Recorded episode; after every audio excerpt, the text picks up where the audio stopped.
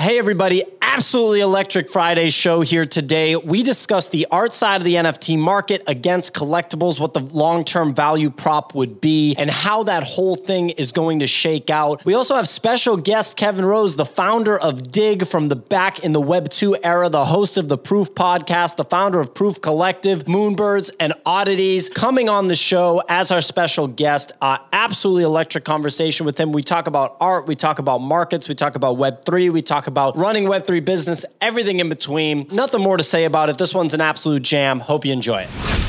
Good morning, ladies and gentlemen. It is Friday. Got that absolutely nasty intro from the late, great Isaac Hayes. This is the NFT Morning Show. We do this show Monday through Friday, 9 a.m. to 10 30 a.m. Eastern Time, each and every week, where we talk shop on all things NFT space, all of the stories of the NFT market, what NFT collections are performing well, what NFT collections are being deposited right into the trash, and everything in between. I'm Pio here with my co-host Nifty Nick, the un undisputed funniest man in the business, King Kicks, the CEO of Crypto Raiders, and a guy that just takes big swings. And sometimes they don't work, but sometimes they pay off big, like when he bought QQL. Benjamin an absolute OG and a new dad. Really excited to have him on the show. Uh, NFT God, the author of one of the most robust newsletters in the NFT space. Absolutely love reading that newsletter. Spencer Gordon Sand, the founder of Spencer Ventures, a fund taking the NFT space by storm. Did deep the Spaces host from Rolling into Deep, and of course, everybody's favorite crypto lawyer, Jesse. It also seems like absolutely everybody's getting rugged over and over again on Twitter. So if you get rugged, just try to come back. Twitter's being very aggressive this morning, rugging everybody. And a reminder that we have a very very, very special guest that we're very excited about. That'll be joining the show a little bit later on towards 10 a.m. Uh, so we hope that you'll stick around to listen for that because that should be a good one for sure. But before I go any further, how's it going? Deep. Yeah, um, it's fabulous, Pio. Thanks for asking. Uh, first of all, good morning to you. I'm having the time of my life. Just uh, you know, yeah, I'm having the time of my life, man. Just having my coffee. So, yeah. Well, I'm having coffee too, but it's morning for me. I feel like it's not morning for you, buddy. Yeah, it's almost 7 p.m. for me, but uh, I needed some coffee, so here I am having my coffee.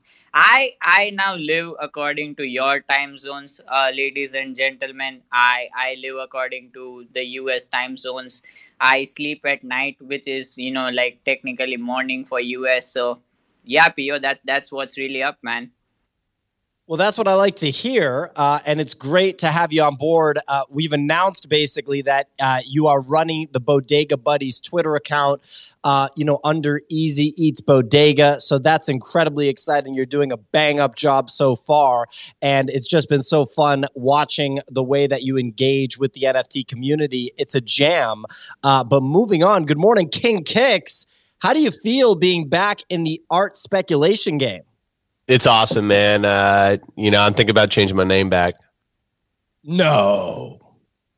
Nah, I'd never do that. Because because the ENS is too valuable, right? Yeah, because King Kicks makes a whole ton of sense and everybody gets it. It's just kick. You're the one saying King Kicks, bro, and I'm going to take that compliment every day of the week, baby. King Nick, what's going on, buddy? I mean, just living a king life. I don't, I don't know what else to say. It's just, uh, it's pretty good, you know, being me.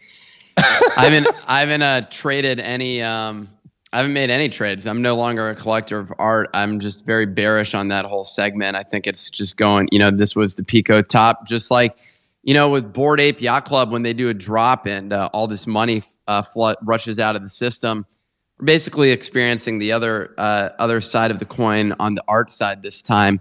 And now what I'm hearing from a lot of artists is that they're just starving and no one's willing to buy because uh, they were all buying um, the Tyler Hobbs and uh, I'm blanking on the other guy's name. Dandelion and Dandelion's uh, you know piece, and that the, no art collectors have any money anymore. So that's kind of what went went on there. You think that all the art collectors just, you know, kind of They're out of money. they're out of money? Well, that, that's a tough place to be in. I, that's just what I'm hearing. So it, it is a situation to deal with.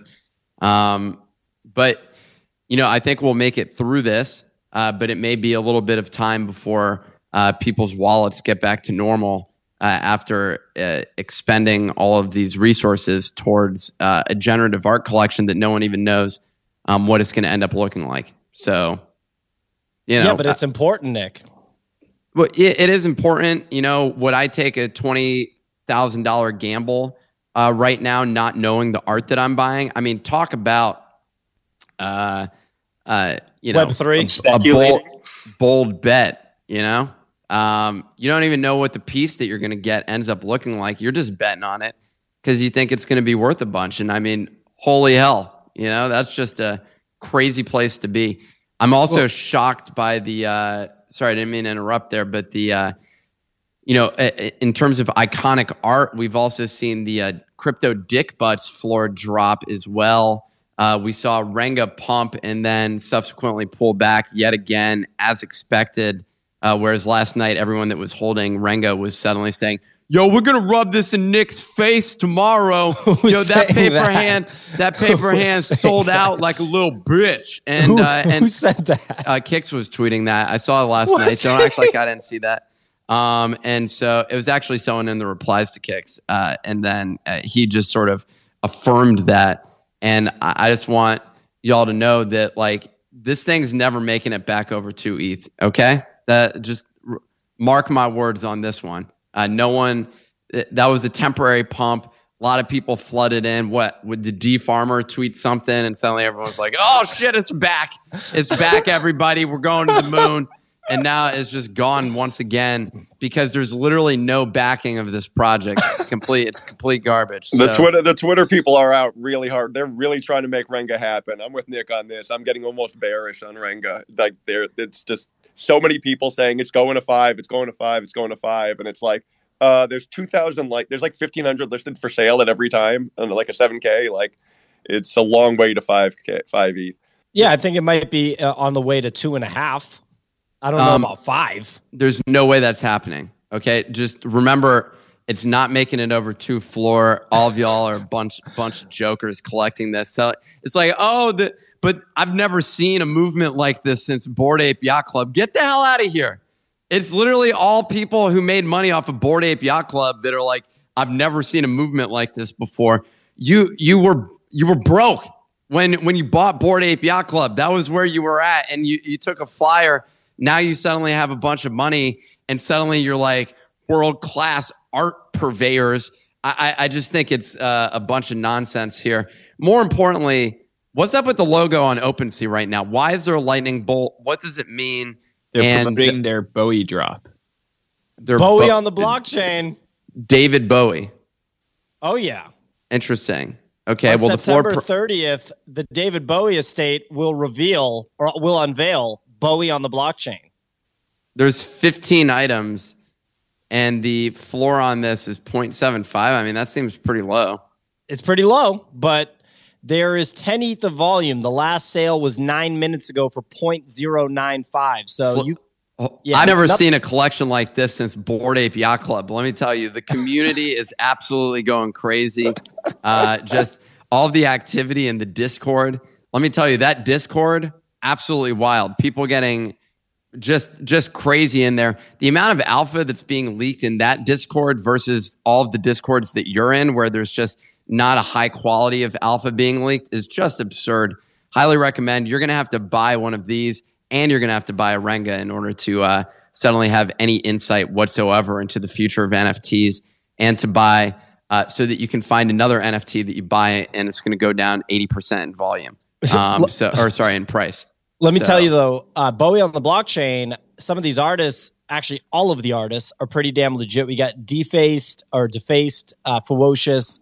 I, I don't know Glam Beckett, Jake, Jonathan Wolf, who is pals with Ferocious, uh, Ferocious, Lorona, Pussy Riot, and then Young and Sick. Got it. So it's the same 15 artists again that we keep circulating and saying this these are great NFT artists. I mean, they're great, but it's just like why why is it the same 15 20 artists like uh we're using the same people that Time Magazine used a year ago. Respect to all those artists, but like, come on now, like you can find some other artists at this point in But time. but Just- Nick, Nick, Web three art is different than the traditional art world. It's not just the same fifteen artists being curated over and over and over again. It's different now. O- okay, yeah, I mean, this is just It's this- different, Nick. I love I love this version of Nick. I can just sit back and sip my coffee. I don't have to do a 20 minute rant about every how everything is garbage. Keep going, Nick. I mean, it, it is uh, whatever. Not everything is garbage, but it was. Uh, uh, I was chatting with someone last night who was uh, talking a bunch of crap about the generative art, and she was like, she was like, "How is this art?" And I was like, "Damn, okay. Well, I actually, okay, I don't need. I I actually do view it as art, uh, Yeah. generative art, but um, aside from that." I- I think it's hard to find anything in this market that's going to actually sustain. And instead, there's a bunch of us that made money last year and are just dreaming of the days when we can like get into a pump on Ethereum that's not on Solana uh, that actually goes up. Solana, on the other hand, you know, it seems to just uh, do decently. So if if you're trying trying to make money, I, but simultaneously, I I've had people that are like, "Yo, why are you talking about Solana?" And I'm like, because that's where. Do, you want to make money or do you want to just trade ETH? Like I don't, I don't, I Oh don't, no, I don't know. Yeah, so there's an expression in like content where it's like the the audience doesn't know what they want, you have to tell them. And if anyone pushes back on us talking about like Solana, then my response is like go f yourself because it's literally the second most relevant vertical in NFTs. So yeah, you're gonna talk about it. Um, my thing about like the whole art curation thing. What you're saying, Nick, is you do have a point like people need to like discern the things that Nick says that are a little bit ridiculous because he's uh, got an emotional reaction to an NFT collection that he lost money on or sold out of And- and and thinks is irrelevant. That's like the Renga take, right? Where you just say Renga's garbage, there's nothing backing it, it's going to zero. But there are probably people in the audience that agree with you, so I'm not even trying to like Well, say I'm- Nick's out I'm- to lunch on I'm that being par- I'm being partially sarcastic on Yeah, it yeah. only because only because it's more entertaining. like uh, because it's going to be boring. It, eh, let me give you a, a more nuanced response. Well, it may go up and it may go down, but uh, you know, like No. uh, there's a good chance that it's probably not going to see like a drastic appreciation. But I do think that you know it may it may gradually go up a little bit. But like, do we really think it will? Anyway, No, I, I love like Nick's exaggerated takes, but what Nick is saying about curating the same 15 artists over and over and over again that have been curated since like 14 15 months ago maybe even longer at this point 16 17 months ago is totally true. And one of the artists in the space that uh, you know i'm closest with uh, you know out of the the kind of artists that that i'm friendly with um, i was talking to them when we had an event at christie's and we were talking about he was like you know basically saying like how exactly like can you get in the mix with christie's? And i was like honestly i don't know because at that event it was the same art it was like mad dog jones um you know I, I forget the other artist but it was like the third or fourth time that they had been you know shown at christie's. And we just had a moment where we were like Web3 art world is identical to the tr- traditional art world in terms of the the gatekeeping and, in my opinion, some of the uh, pretentious kind of mindset that the people that are involved uh, have. I don't know if anyone like disagrees that if, if you go to those events, they're, they're pretty pretentious, in my opinion. I don't know. Go, go ahead. Nick. Jesus Christ. Well, we're not getting invited back to those events. I'll tell you that much. But uh, look, I, th- these are some of my favorite friends, Pio. Uh, please ignore the commentary from him. I, I unlike my friend Pio here, just have a deep level of respect for the people at Christie's, the people at Sotheby's, and a lot of the the artists who were there. Um, other than Mad Dog Jones, that Pio couldn't even remember. What, what do Uh, you mean? You all, you all are some I, of the I greats love the, those artists are incredibly talented. you, you all are some of the greats. I, you know, to a certain degree, I actually will give credit.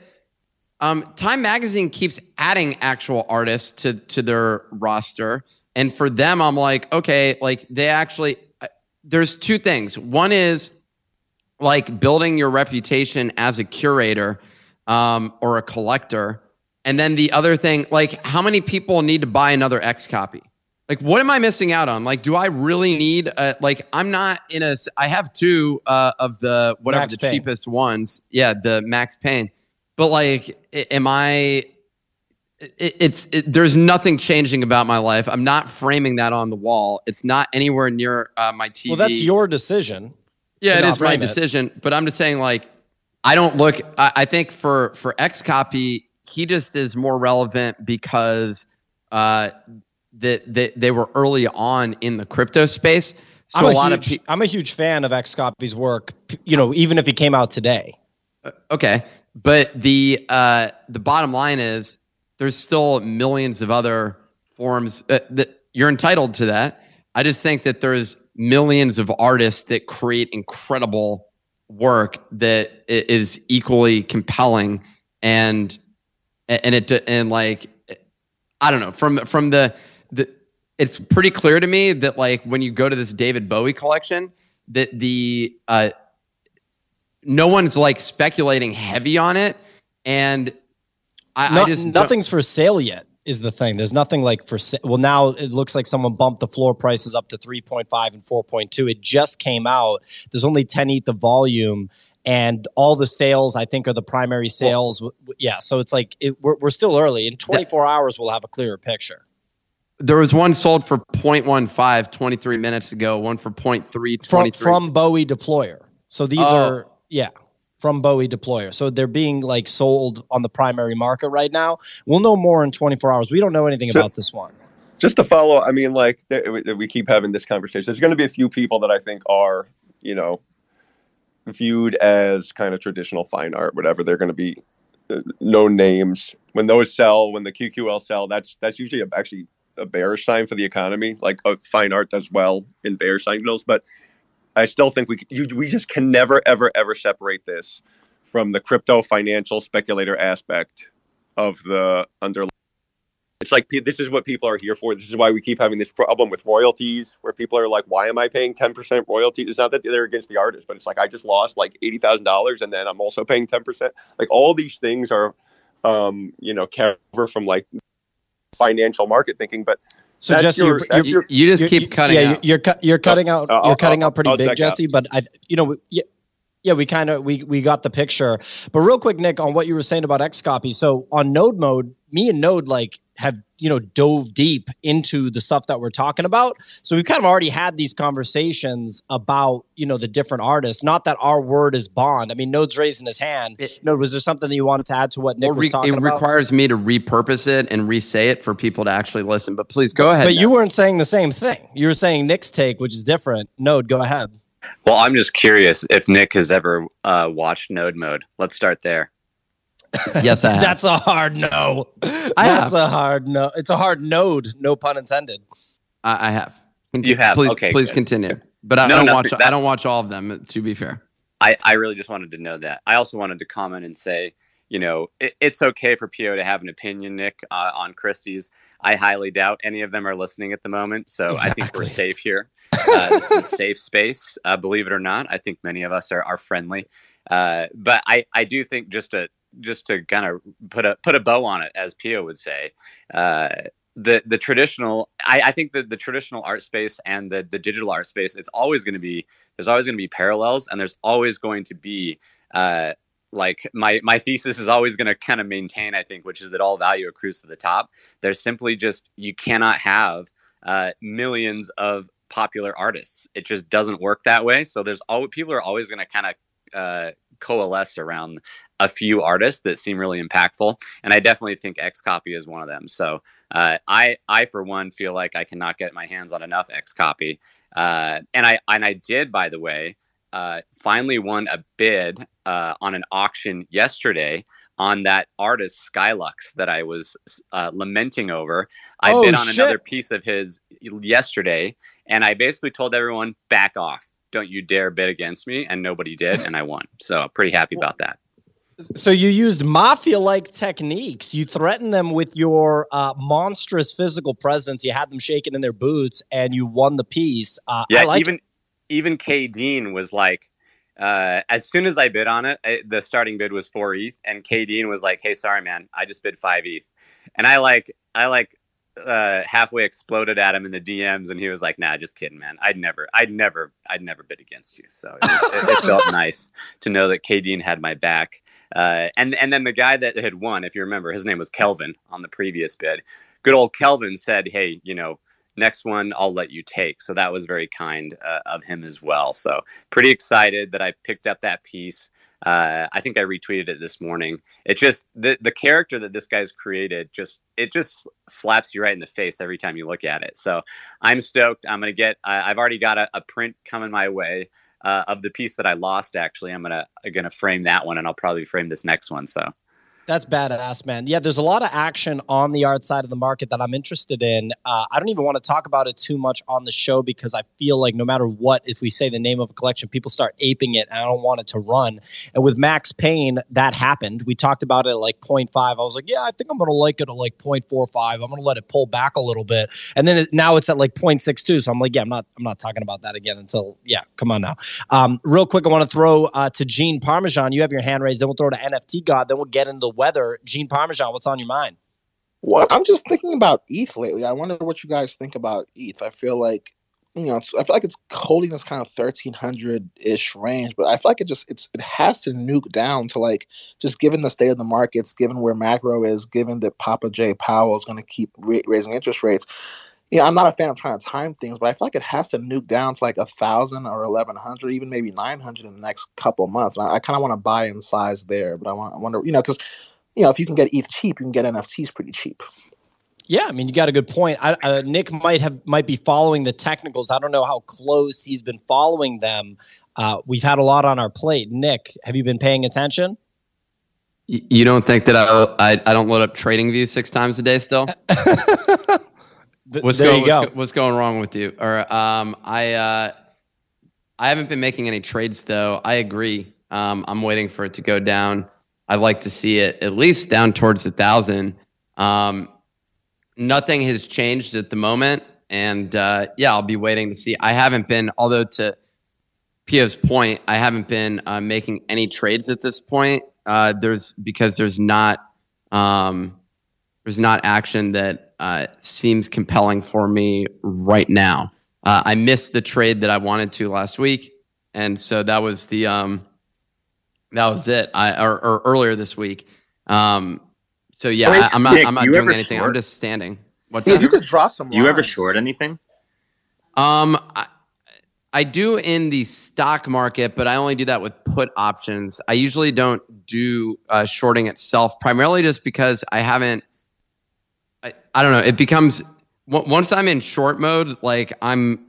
What happened when I did that during uh, the COVID trade? I made a bunch of money actually shorting the market, and it was probably one of the most negative feelings that I ever had. Um, and and then I just got in this habit of looking for uh, negative news, um, and and that was the source of everything. And so uh, it just screwed up my own personal energy. Um, and so I was like, you know, this this this is not worth it. That uh, makes so I sense, actually. I, I haven't been shorting since. I I only go long. Um, at this point. Sometimes I'll buy puts as a hedge. Uh, and so I'll do that in a small way. And the only puts that I really buy is I buy them on the SPY. Um, so yeah, I'm that that's the only thing that I do if I'm trading it. I haven't had time to do that though. Uh, so yeah, that's about it. And in general, um, you know, if you're trying to make money in options, usually the best way is selling them, uh, not buying them. Uh, but yeah, I, I'm, I'm kind of just on the sidelines. I'm either in ETH or in cash is kind of how I've been approaching it. Well, there you go. And NFT God has his hand raised. I always like to hear from him. NFT God, what's on your mind? Yeah, I was just going to say I've been fully immersing myself in the art world over the last couple weeks. I'm preparing uh, for an appearance on an art podcast uh, a little bit later this week. Uh, so I've someone uh, I think Knight sent me like a list of all of these uh, artists, and I've been I've been going through each one, and I'm about to pick up a couple I really like. I just think that in a bear market where there's going to be no royalties for like the next couple years, it's hard to find a use case for NFTs better than art at the moment. So uh, while everyone's selling art right now, I'm going to be picking up a couple, so I have uh, something to talk about later this week. It's Mr. Wizard. Mr. Wizard, was it you who sent me the list? I got to look back in my DMs, but it's hard to beat art right now, especially when there's not going to be any royalties for years. NFT God stepping into the art arena, and I have a hunch that I know what that podcast is that he's going to be appearing on. Spencer, you have your hand raised. Well, Oh, go real ahead. quick, just uh, remember, you know, if you if you are looking for any upcoming artists, I've heard of this one named X Copies. So check that one out. Uh, NFT God, make sure to bring that one up. Hot tip. Spencer. Russ too. Yeah, I, I was just going to respond a little bit to to Gene Parmesan. Um, I think like if you're looking at ETH right now, one thing that I encourage everyone to do is look at ETH in any other currency besides US dollar, and it's down a lot. And part of that is because US dollar is absolutely ripping. Like if you look, look at the ETH to British pound chart, right? Um, if, if you're trading in US dollars, you just like also have to account for the fact that US dollars is doing great. And so um, that's like part of this. Now, the other thing that I'd say to you is I, I tend to agree with you that I think that ETH feels a little bit high. However, I think it's easy to be like, oh, ETH is for sure going under a thousand.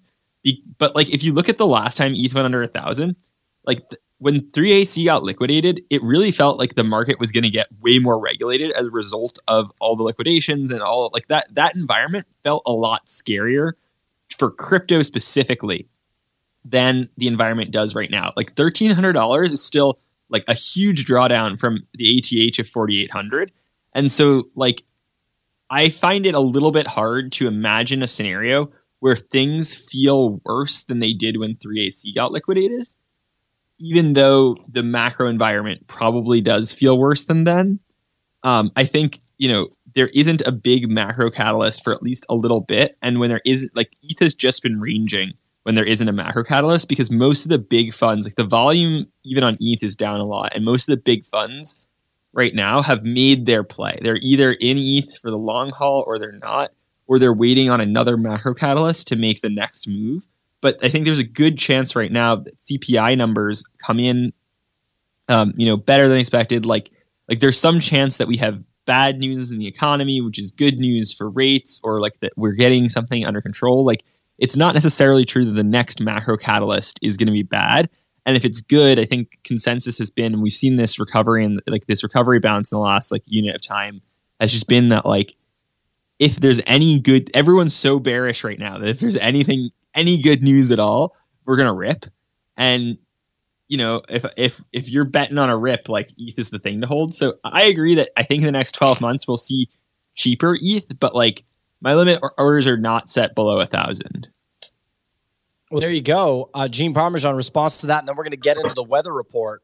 Yeah, no, that that sounds right. Like I'm not when I say like, oh, it's gonna go down maybe like 900, you know, triple digits. It's more like I could see like a wick down, like almost like a flash crash. So I want to set buys like around there. You know, I don't think it's gonna like be sustained in the seven, eight, nine hundreds. I think I I think we'll probably see like an intraday wick down. And I and the you know, I agree. Like I, if I thought it was gonna go, if I had that much conviction it was gonna go down, I would be shorting it, which would be like you know standing in front of a steamroller, steamroller to pick up pennies, as they say. So yeah, I think that that makes sense.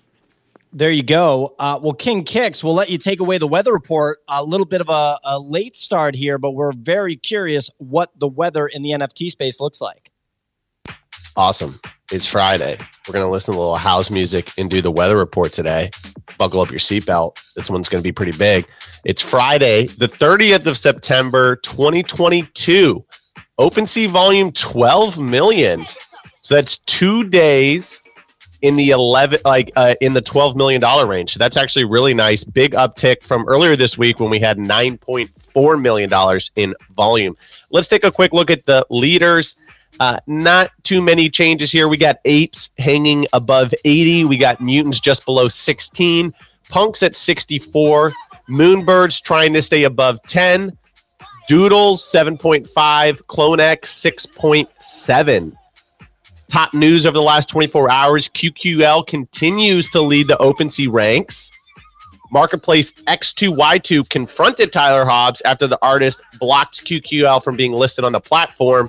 X2Y2 came back saying code is law and QQL made its own law. What they really meant is we want some of them fees. Let us sell some of these on our platform. Floor on mint passes is up 40% despite the drama, sitting right around 20 ETH. Renga, the arch nemesis of NFT Nick, is back in the top two spot on OpenSea. Renga chatter continues on Twitter, and the collection saw high volume yesterday, which took the floor price from 1.2 up to 1.7. Now we're sitting around 1.5.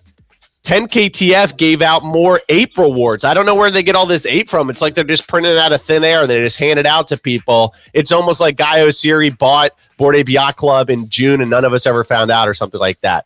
so, anyways, the Battletown participants got some ape rewards. You can now see how much you earned and claim ape starting from October 13th until November 13th. And I saw some people getting like 70, 80 apes. So that's a nice little stimmy airdrop there. Congrats to the holders there. Jenkins the Valet is up in volume after the team announced upcoming book burn. Holders have the choice to burn the book and pay 0.08 ETH for an Azure root, which will later be redeemed for a PFP or stake to receive DAO tokens. I don't know, man. That's really confusing. Sounds like Pixel Vault to me. Hopefully it's not. Floor on Jenkins went up to 0.8 ETH, down to 0.5 ETH. Uh, looks like a lot of chopping that action off of the news, but congrats to all the holders over there. Last but not least, let's look over at crypto. Bitcoin in the mid 19s. ETH was at 1337. It hit the elite number, which is awesome. Uh, and it's just continuing to chop in that $1,300 range. Uh, so we're just seeing a lot of consolidation in crypto. Pretty decent volume uh, on the OpenSea side, just continuing to stay about, you know, 20, 30% above the lows this week. So we could be set up for a pretty good weekend. I'm pretty excited. Back to you, PO. Well, that's what I'm talking about. Great weather report. As usual, Kick some other updates from the Nifty Daily Digest, which is the daily newsletter that Signal releases Monday through Friday. You can subscribe at thenifty.com. Kieran Warwick, the co founder of the open world blockchain game Illuvium, says that he's building something that has never been done before in mainstream or Web3 gaming. So, more interest, more efforts being put forward toward Web3 gaming following game from Digidaigaku, uh, you know, the other A16Z backed Web3 gaming collections. Um, we're seeing more action there. Flip.xyz launched Fantasy Flip, an NFT trading competition where uh, players paper trade 100 Ethereum for real prizes, including merch and NFTs. Fantasy Flip starts on Monday. Uh, Warner Music Group announced it would partner with OpenSea to accelerate its artist expansion into Web3. Probably Nothing is their first NFT collection, and it's going to allow holders to license songs from a members only community music library, attend exclusive live events, dinners with music executives, and access upcoming music drops. So we're seeing development on the music's uh, vertical in Web3. Last but not least, Meta has introduced cross posting and sharing on Instagram and Facebook. US users can now connect their wallets, share, and cross post their NFT collections across both apps. So you're seeing Meta continue to integrate into Web3. No surprise there, continue considering they changed their name from Facebook to Meta. Nifty Nick, you know something about Facebook slash Meta. What's going on?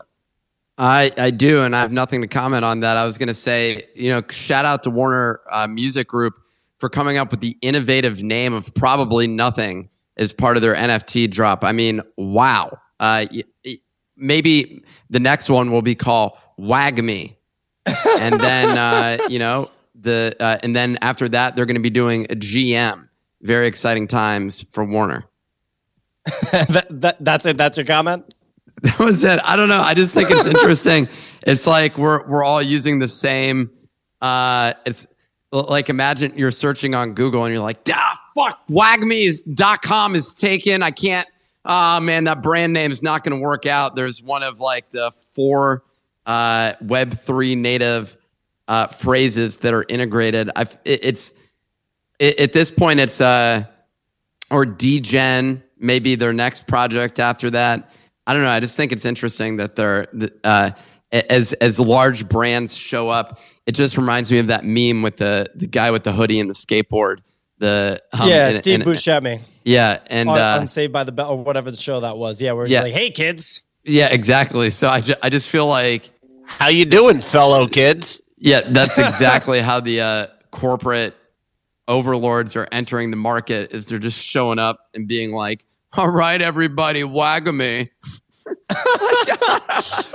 I mean, that's basically how they show up. But you do have to keep in mind that we will get to the point that all these verticals are disrupted by Web3. It just will take time. And realistically, I think the people that execute the best, I've been on record saying this, will be the little guy, not the big guy, so to speak. And they'll kind of they'll pave the way for the big guys to be able to contribute. It's just going to take a long time. And the fact that we do this show every day, we're making content week in and week out, it feels like we're really, really far away. And we are, but you know, when you kind of zoom out, it might only be a few years. So look, I let Burn.eth on stage, Crypto Diamonds. Uh, I don't believe you've been on the show before, but I could be wrong. You got hashtag Bitcoin in your profile, corporate turned crypto. Your time zone is profit. You have been on the show because I remember that line. What is going on, Burn.eth? How's it going, Pio? How's it going, everyone?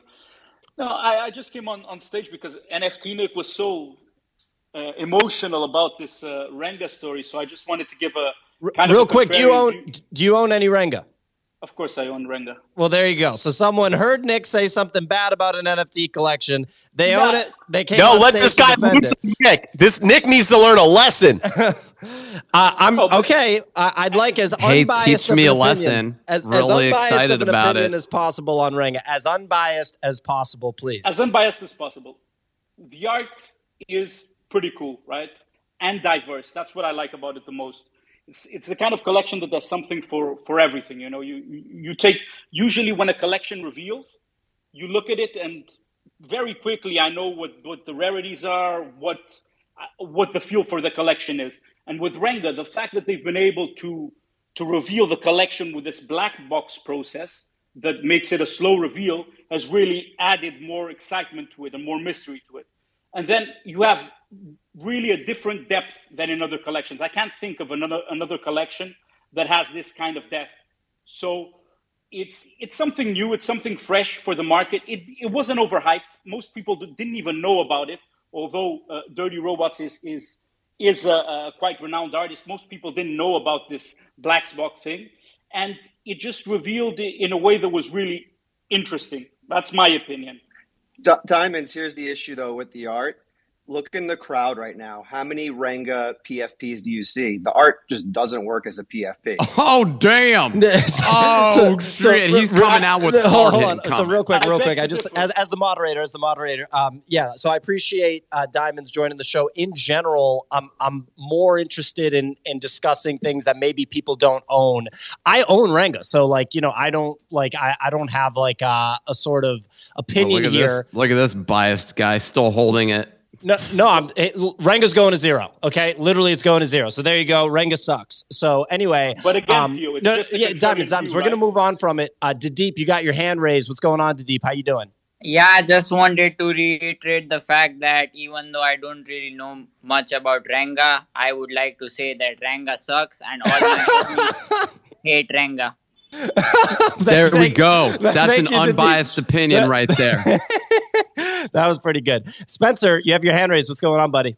Yeah, I I just like I, I think I I I don't own any Renga. I agree. I like the art, but I think that like the thing with it is that there's not much else to talk about because we don't know anything else about the project. And I think you know it'll be more interesting for me to talk about. I think maybe Pio, this is the point you're getting at when we have other more tangible things other than like yeah, like there's a reveal process and there's art. and like yeah, I, I was gonna great, say, but yeah, like uh, yeah. My thing is like, look, if if there's like, so like, if there's serious like deep analysis that kind of goes into you know the the theory behind why something's pumping or, or why something ha- you know is going up, I want to hear it, right? But like at the same time. Th- There tends to be a lot of bias towards collections that are owned in the NFT space in general, and a lot. And I want to focus on the content side. So you know, let's let's make some analytical content. Kicks, you have your hand raised. What's going on, amigo? Yeah, you said you wanted like deep analysis. I think Renga's going to five ETH because Nick hates it. That's it. Thank you. I like that analysis. That's like something that I could totally get behind for sure. Is uh is just the idea that that Renga is going to pump solely on a counter trade for Nick. But yeah, there isn't that much else happening in the market. Like Jesse said earlier, I like his thesis of it's an indicator that we're in a bear market because the fine art stuff, aka QQL by Hobbs and Dandelion. We saw a multi-million dollar sale of a crypto punk. Um, we still haven't, you know, kind of dove into what where that comes from and what that is. Uh, Signal has her hand raised. Obviously, I always want to hear from Signal. Signal, what's going on? It's still Renga. Um, That's no, fine. That's fine. okay, cool. No, I don't own Renga, but um, the, the thing for me, I just keep seeing like this particular one loud voice on Twitter just keep going on about Renga. I'm not really seeing in Discord and like multiple Discords people talking about uh, so not the Renga Discord, but different Discords that I'm in talking about Renga. It's not really a conversation that comes up quite naturally. Um, and so I feel like the narrative is being forced rather than just sort of a community that really likes it and is everywhere talking about Renga, and that's why I be, that's why I feel it's a bit false, and it's more of a um, I'll just keep screaming about this project until you know everybody agrees that it's worth going that, that it's worth going for, um, rather than it just sort of organically taking shape. Yeah, a little summer 2021 uh, thesis behind it, right? It's like we're just gonna keep saying that this one's going up. Uh, Kicks, you have your hand raised. You lived through summer 2021. You've seen this before. Sorry, You I tried also- to take it down. I don't want to talk to you. Oh, is that is that true? No, I love Okay. you. But No, yeah, I- I, don't know why I keep trying to take the hand off. It's not working. There okay, but I, uh, regardless, I just want to ask you, Kicks, because I think that people really enjoy hearing the way you think about the market. Obviously, you just had a home run. You bought QQL. Your thesis there was just, shouldn't this be 20 ETH? It's hot Tyler Hobbs. The floor price is literally 20 ETH here, less than 48 hours after you minted it. Um, but like when you look at Renga, you are a holder of Renga, right? At this point, you still have some? Yes, I still have uh, one or two myself, and then actually at Crypto Raiders, where uh, we have like a dungeon that's dropping a bunch of Renga NFTs. So, um, but I totally agree with people are saying. I I think part of the thing is too is that like since there's such a lack, I, I think that people have always discussed things that they really like and they're really like you know bullish on. But since there's such a lack of things like happening right now, it's like way more transparent you know, in this kind of market than like in another market. But I completely agree with what people are saying. A lot of times it does feel like it's it's forced. Um, but like for me, I never really bought so much because of like people like you know eh, like tweeting about it on Twitter, just more so betting on it based on like the the price action and and, and how things have done. Like I, I I think it's very likely that these can just sit between one or two ETH for like two or three months. I was doing some research like it took Doodles like four three and a half months in in one of like the biggest bull runs of all time to get above five ETH. You know what I mean? So it took Doodles three and a half months to get above five ETH. Like so, even if Renga is going to go to the moon, it's going to take a long time in a bear market, just because people want liquidity. You know, there's naturally going to be more sellers and buyers and all that stuff. Um, so yeah, I mean, I think it's cool. I definitely understand what people are saying when they feel like sometimes it's like artificially pumped. And I mean, also people are getting like way too excited about some of the moves. It's like, you know, Renga going from 1.2 to 1.5. People like, oh, you look at that. Yeah, you fucking idiot. You didn't buy that, dude. you fucking dumbass, dude. After fees, that's 10%. Dummy. Faded us again, bro. That, was, basically that tweet last night. Yo, we're gonna go on stage and we're gonna rub it in his face because yo, Renga went up 0.2 ETH from where he sold it like a dumb loser. I love it when people try to dunk on like other people because they sold the NFT and then you know it ran up by like 0.3, but in reality after fees that's like 0.05. That's the that's the best. Nick, I don't you unmuted, I don't know. Oh no, Um, that's I already I already said my uh you said your piece. Uh Yeah. Gene Parmesan, you have your hand raised. What's going on?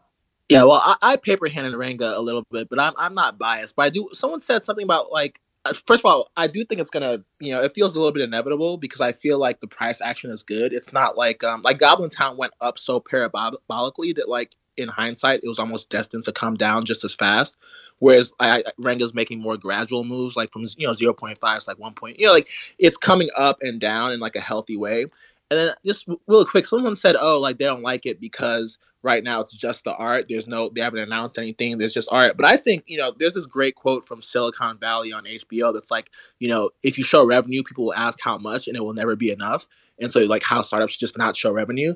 And I think the same thing happens with NFTs, where you just see some of these NFTs get stuck in this treadmill of like promising, you know, we're, oh, we're doing this, we're doing that. Like, just having to make constant announcements. And that's what's so beautiful about art, you know, QQL or Renga or just any art. It's like it's just the art. Like you're not sitting in this freaking content treadmill. Of like we got to announce a video game or then a TV show and crap, our floor prices drop. Oh, we got to announce staking. We got to announce an airdrop. So I think it's actually bullish for collections that they're not. There isn't some oh we're we're, we're staking now or we're you know we're, we're, we're doing an airdrop now um, you know, yeah, yeah. We j- we literally dropped a clip on uh, TikTok and Instagram from the show that we actually took down uh, from YouTube because the first thirty minutes was a, a bad joke that didn't work. Okay, well, some people like the joke. The, the reality is, fifty percent of people just didn't get it and didn't have that refined taste. But uh, we took it down, and I allowed you to do that, despite the fact that you know, yeah, half the audience may not understand it. Yeah, exactly. But anyway, um, you know, and in in that clip, I literally say like I'll be bullish on Renga as long as the founders say absolutely nothing. Like literally just say absolutely nothing. Um, but Benjamin, you have your hand raised. What's going on? Yeah, so um, I wanted to comment on what Gene was just saying about like them not really, you know, showing their hand. But one of the things I think people can look back to is the art of seasons and how they um, established that project to be dynamic NFTs before most people were even talking about dynamic NFTs. So it, it's clear that they're at least um, looking to innovate and add new things. And I think even with any kind of silence from the Renga team, doesn't necessarily mean they wouldn't be looking to do new cool things. And when, when you look at a project during you know periods of high volume, and the average price is um, you know decently higher than the floor, and you see people sniping um, above the floor and like mid rares and stuff. Those are typically people who are going to hold those and not necessarily look to sell because the liquidity is near the floor and and the highest gains are near you know the the top of the rares. So people usually buying in the middle of the pack are buying for aesthetics and buying to hold. So there definitely are some positive indicators with the project itself in addition to the art.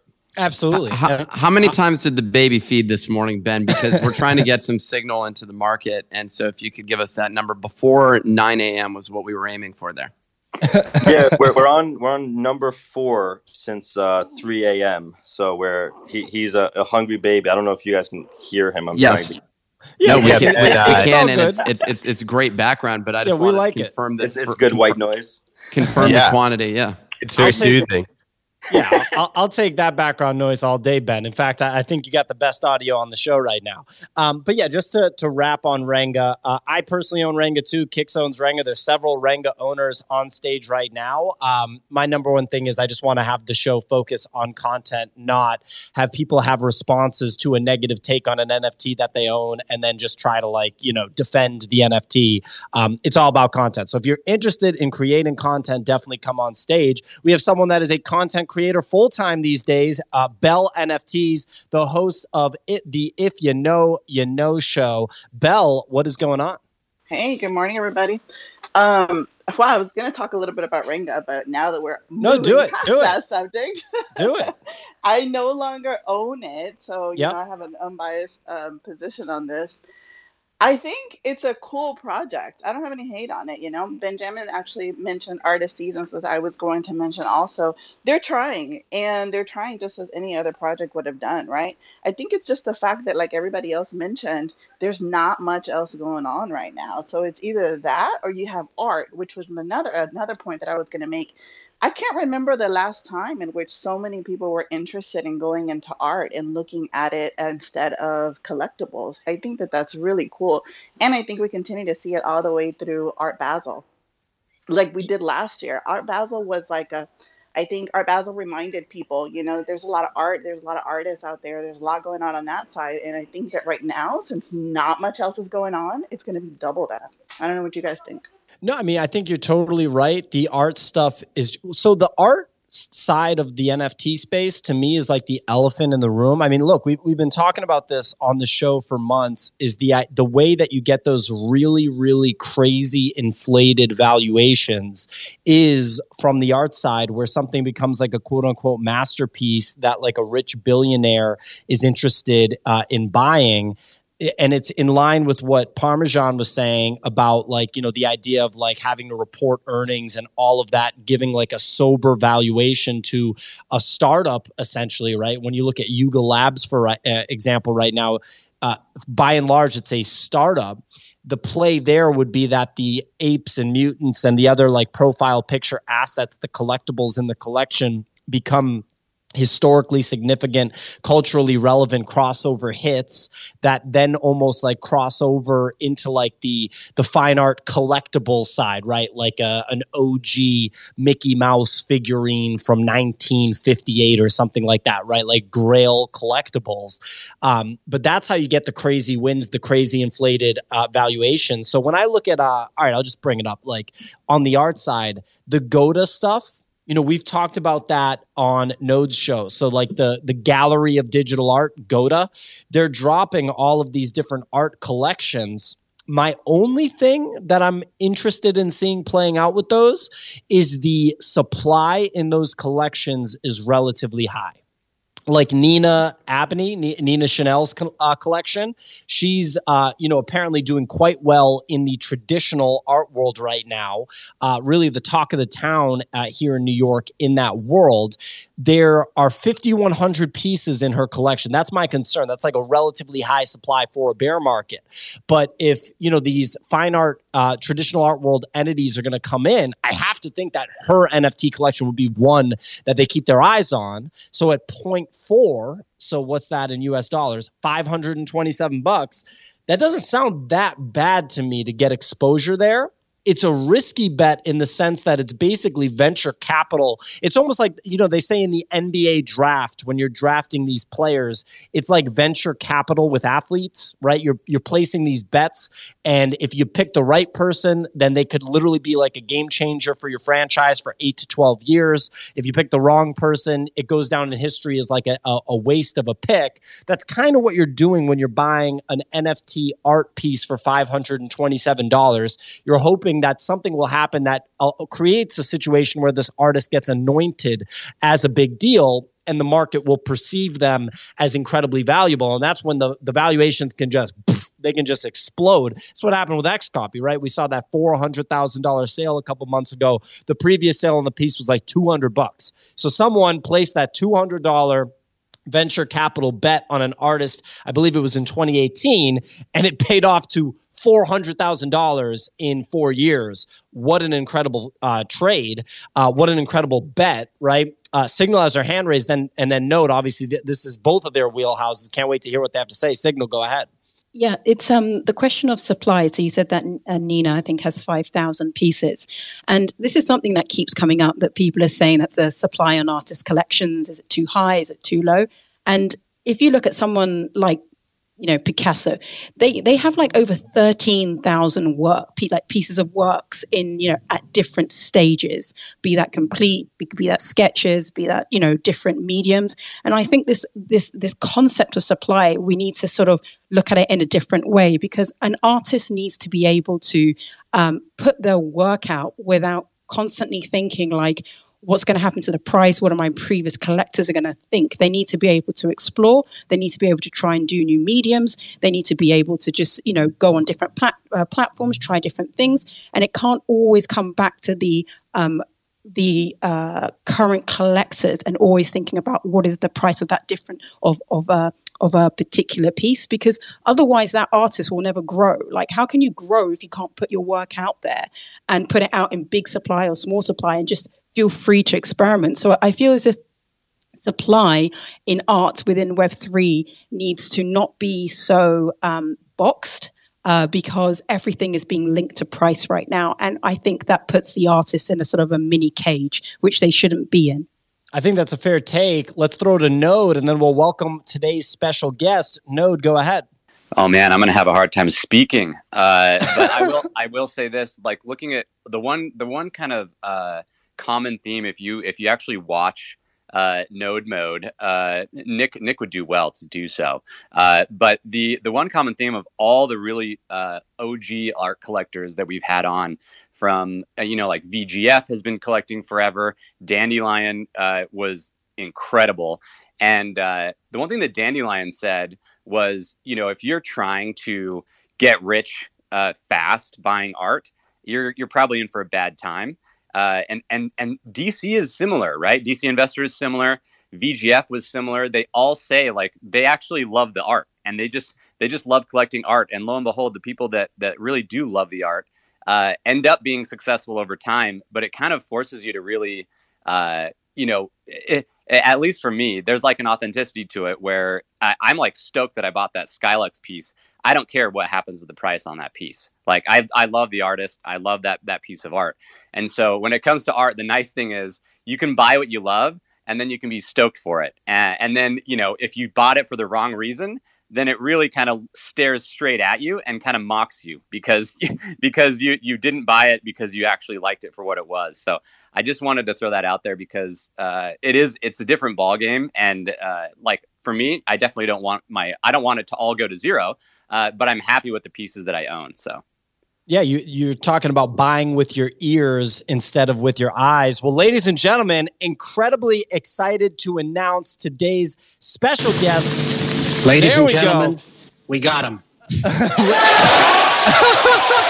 there you go, Nick. Ladies and gentlemen, we have from back in the day the co founder of Digg, for more recently, the host of the Proof podcast, the founder of Proof Collective, Moonbirds, Oddities, High Rise. He's building a Web3 empire, the man himself, Kevin Rose. Kevin, welcome to the show.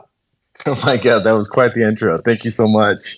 It's good Yeah, to be here. I gotta say, you all are lucky. I'm just, I'm literally just getting up on the on the West Coast, and I haven't had my coffee yet. I like tuned in, and I was like, oh, everyone here has had coffee.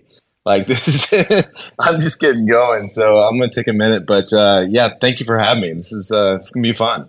Absolutely. It's a pleasure to have you. And I know exactly how you're feeling. We're going to the Vegas conference uh, where your old pal, uh, Ryan Carson, will also be. I'm actually going to be on a panel with him doing a NFT whale tank bit. So that should be fun.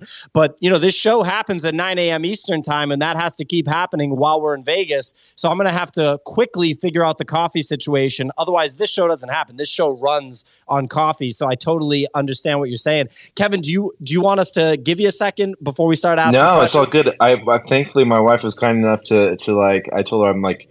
I got up. I'm like, babe, I've got I've got a podcast in ten minutes. Like, can, can you can you help me out? So she's like, she's going to take care of it. But yeah, no, I'm I'm stoked. Let's do this. Awesome, man. Uh, well, I saw Nick unmuted. Nick, did you want to lead with a question? Otherwise, I'm ready to rock with Kevin. No. I unmuted to play that clip, uh, and so that was that was why I unmuted.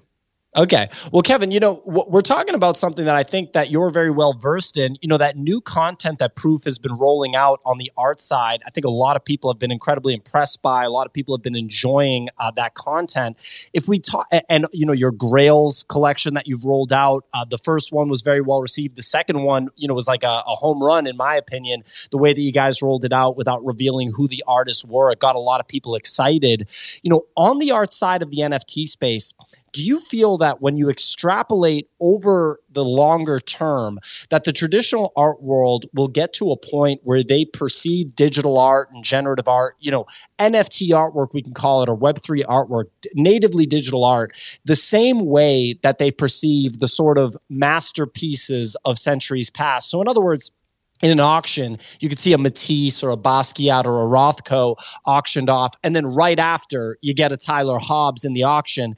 And they don't make a big show of the fact that it's a digital art piece. It's just normal. It's just another masterpiece like the Basquiat or like the Matisse. Do you think that we eventually get to that point? Yeah, absolutely. And there's no doubt about it. it it's it's going to happen. It's it's it's funny because it's it's one of these things where when you think about just the the platform itself, like the, the medium of what this is on the digital side, it just lo- unlocks so much creativity and and what of what's possible. You know how the art can interact, what it can do. Um, you know, with and I, I believe we're just starting to tap into what that looks like. But that is is certainly something that needs to be captured and will accrue value over time because it's just a, another canvas for people to work with. And so there's I think that you'll you'll see that happen probably within the next uh, you know five to ten years. I mean, we're already seeing dedicated digital auctions that are occurring um, that you know Christie's or Sotheby's will put out there. But also, I think we're going to see just um, some some frames and some digital ways to display the art that are just going to blow us away. Um, you know, I I've had a chance to review a handful of digital frames now and play with them, and I would say there's there's they're early it's early days you know when you, you play with these things um, oftentimes eh, when you have a frame that you you purchase um, it can feel like i think these first generations of these frames they feel like they are almost televisions in some sense that were just you know had some type of external little border put around them. And then um, especially some of the aspect ratios are, are not are not squares or just standard tv um, uh, aspect ratios. And they you put them on the wall and the way that they have been built it, it's almost as if you just you know chose a different video input and then put your graphic up there. I for the first time um, I'd, I'd, say about two weeks ago i had a chance to view um, this frame called danvas. And i'm, I'm not an investor. Um, i have no no stake in the company. Um, it's it's called uh, d-a-n-v-a-s and when I went to the website, you know, they invited me over to take a look at the frames. I went to the website I was like, oh, I don't know, like this looks like any other digital frame. There wasn't really anything that blew me away on the website itself. It was just a standard, you know, nice looking website like any other digital frame website. But when I saw them in person, um, first of all, they're massive, and the site really doesn't do a good job of, of showing that. These things are like five feet by five feet, so there's massive uh, displays. And then they use this micro LED technology um, and when I saw they, they preloaded some of my NFTs on there, and when I walked in, they had like you know probably five or six of them on the on the wall, and I walked in, I was like, wow! For the first time, I feel like the art is really just popping off the page. It's coming through. It doesn't feel like a TV, and it feels like there's more value here. In a weird way, I was like, wow! My NFTs just went up in value. Like it's it's not me looking at them on on my laptop like it always is, or, or my phone and I, I was I mean now these frames are insanely expensive, but they they're thirty five thousand US dollars a piece, but they will come down over time. And I know that a lot of um, uh, higher end galleries are talking to them about using them uh, for for these displays. But I think it's a combination of you know just time and acceptance of digital art, the novel uniqueness of what will happen with some of these NFTs and what they can do, and then just the best ways to display them will really bring in traditional collectors and get them excited. Yeah, I know exactly what you mean about the digital art frames and the, the potential development there. When I walked into the SuperRare gallery that got put up right before NFT NYC in Soho and is actually still there. I was in Soho last week. I was like, oh, so it's still there. It's just permanently there. Kind of I think wild. they're taking it down soon. Oh, they are okay. Yeah, I, I, was talking to the CEO maybe like a week ago, and I think they were saying it, it's wrapping up. I, am pretty sure that's what he said. But but yeah, what did they use there? I can't remember which frames they were using. Do you know? I don't know what frames they're using. I was just I was blown away at how long it's just been there in the heart of Soho with so many people walking by. But when you first walk in, there's a 16 by 16 frame to the left, and when I walked in, they had the XCOPY burning book piece. I don't know if you're familiar with that, mm. where the mm. book is open and it's on fire, and yes. it just like it really blew me away. I was I was pretty stunned by it.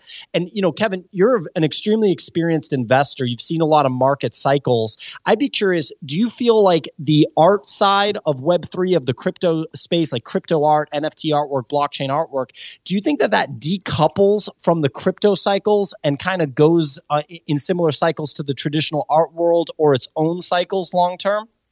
I think it does. Yeah, absolutely. I think it, it'll probably lock in more with the traditional art world. And I mean, even we've seen a lot of projects get slammed and hammered uh, with this downturn, but then some of them, uh, you know, some of the more blue chip ones have, have been a little bit more res- resilient here um, you know, I think of more of like Chromie Squiggles and some others where if you look at their their kind of like like 90 day activity or or even further, it's not as as hammered as some of the other um, more trend driven um, projects like PFPs and whatnot. So um, yeah, I, I, think it does eventually, but but not right now. Everyone's just like it's still considered a, a, speculative asset, and so people are you know treating it as such and saying, well, I'm hurting. And you know, I just saw an article on, on uh, this morning when I checked my phone. It was uh, bonds are down thirty percent, and it's just like holy shit! Like the nothing is is is safe in this environment. So um, it was one of those things where people are just licking their wounds and, and, and taking losses or write offs when they can. Yeah, definitely a tough time. Uh, Nick, I see you're unmuted. Do you have a question for Kevin? Uh, well, I saw it. Yeah, I actually read that article as well. It was pretty, pretty fascinating. And then I was like, oh, should I be buying bonds right now? Which is never a uh, thought that crosses my mind. And especially when what we're usually discussing on here is like volatile, wildly volatile assets. Um, you, I mean, you're, you're known for collecting, but you also, you know, I, we, we want to focus on the art side, but I am curious um, how you're feeling like uh, I don't know if the CC0 announcement was like a month or two months. I don't know how long ago it was, but I'm wondering how you're feeling now about that and how things are shaping up on that front. Yeah, the, the CC0 stuff is is thankfully it's it's calmed down a bit in terms of just the chaos around the the announcement. You know, I, for us, uh, um, when we think about how we went out with the community, I'm so used as a product builder when you build something that you kind of just build, um, get to a place where you're happy um, and and go out with it. And and typically that like ninety percent of the time, unless you're really screwing with someone's product or feature that they know and love, because um, you can oftentimes get a, like a vocal minority when you change a pre-existing product. Um, you know, especially when you take something away. Um, then then uh, everything is fine. I forgot that when you're dealing with people's bags uh, and there's a, a, a, tied financial component to it, that you have to be a little bit more thoughtful when making big changes or or at least communicate uh, in in a, in, in, in a better way. And so that was something that I wish I could have done different. But I, am ultimately like I'm pretty happy with what's been happening with CC0. I think there's um I know about a couple projects that are coming up in the in the next few months that are going to be really exciting that kind of leverage uh, the idea of, of what's going on in the CC0 world. Um, I just heard about one yesterday from one of our favorite artists out there um, that I don't want to break their news for them, but it, it's going to be it's it's uh they're a really famous CC0 artist and they're working on something pretty cool. And so I think we're going to see uh, cool in that in the sense that it kind of pushes what's possible and shows that there are some really interesting use cases that can be built on top of CC0 that um, I think are going to be uh, ultimately prove as, as being a pretty powerful um, way to kind of further distribute the the the culture and the meme and the and the lore of a project through iteration and modification. And so, you know, that's the that's the dream. The dream is that you're, you're saying that when you set um, your project as CC0, that you, that the community is going to do a better job uh, catapulting and creating creating derivative works that are meaningful and that lead to more attention on the project ultimately long term, and that when the value comes back to the project, it'll be because they um, look at those derivative works and they are they're excited about them and they see well, what was the originals, what what created all of this, and they'll say, well, gosh, it was that original Moonbirds project, and then they'll want to um, to collect and own and hold that. So yeah, it's it's still a big experiment, but I think it's you know we're I, am I'm, I'm a fan of like not stopping experimenting. I, I feel like we're so new in Web three. It's such early days here. I, I one thing I can tell you is that I I truly believe this, and I, I don't want to. I don't want to really slam anyone's hopes and dreams here, but I just don't think NFT licensing is going to be a big business. Um, you know, and so when I looked at that model, it just seemed so old school, and it seemed that you know there's there's a handful of, of of people that have NFTs that you know you'd consider to be um, uh, kind of like celebrity NFTs, and in that case, yes, of course, like if somebody has an NFT that they've they've created and, and turned into a little micro celebrity, celebrity then there's uh, going to be slight little chances to license that IP. But if you're talking about a massive brand coming in, the ones that have the real money to spend on on licensing IP, they'd rather just own it. Like there's no reason for them to go out and and you know give you a ton of money for to license your IP when they're building up your brand versus just owning something. And I think we've seen this play out when you talk about you know whether it be Tif- Tiffany's or Budweiser or any of the big brands that come out here and they they they put NFTs on their profiles. They're not paying the other people. They're just going out and buying their own and, and saying, "Hey, we're we're part of this culture. We're cool, and and this is our NFT." So um, we'll see. I mean, it's exciting to think about how all this stuff will play out. And I think you're absolutely right. Like a brand will realistically have enough money to buy an NFT that represents IP that they'd like to brand around for whatever reason. So I'm, I'm on the same page as you there. Signal, I know you had a question for Kevin. Uh, go ahead, shoot. Yeah. Hey, Kevin. Um, we know that you're very excited about um, Chromie Squiggles, um, considering how many you have accumulated. How do you evaluate established and up and coming artists and their collections? Sort of, how do you establish them? Uh, sorry, how do you evaluate them as to whether they'll be culturally relevant in the next sort of three to five years? Yeah, it, it well, it's a fantastic question, question, Signal. Thank you for um, for asking it because it's it, it's one that I'm I'm constantly asking and, and kind of comparing notes and, and changing um, just my, my thesis around this stuff. So I, I would say that you know there's there's a few different ways um, kind of a, a, lens that I'll put on and look through. Um, one is if you have a, just a general thesis that a certain genre of art is going to be valuable in the future. And so you know, I, I got to say, I, I am a fan of of Snowfro's. I think he's a fantastic human, um, on, and honestly, that that is a big piece of it as well. In that, I, I want the artist to be just a good person, someone that is going to be a, a, natural brand advocate for what they've built, and not just someone that just disappears.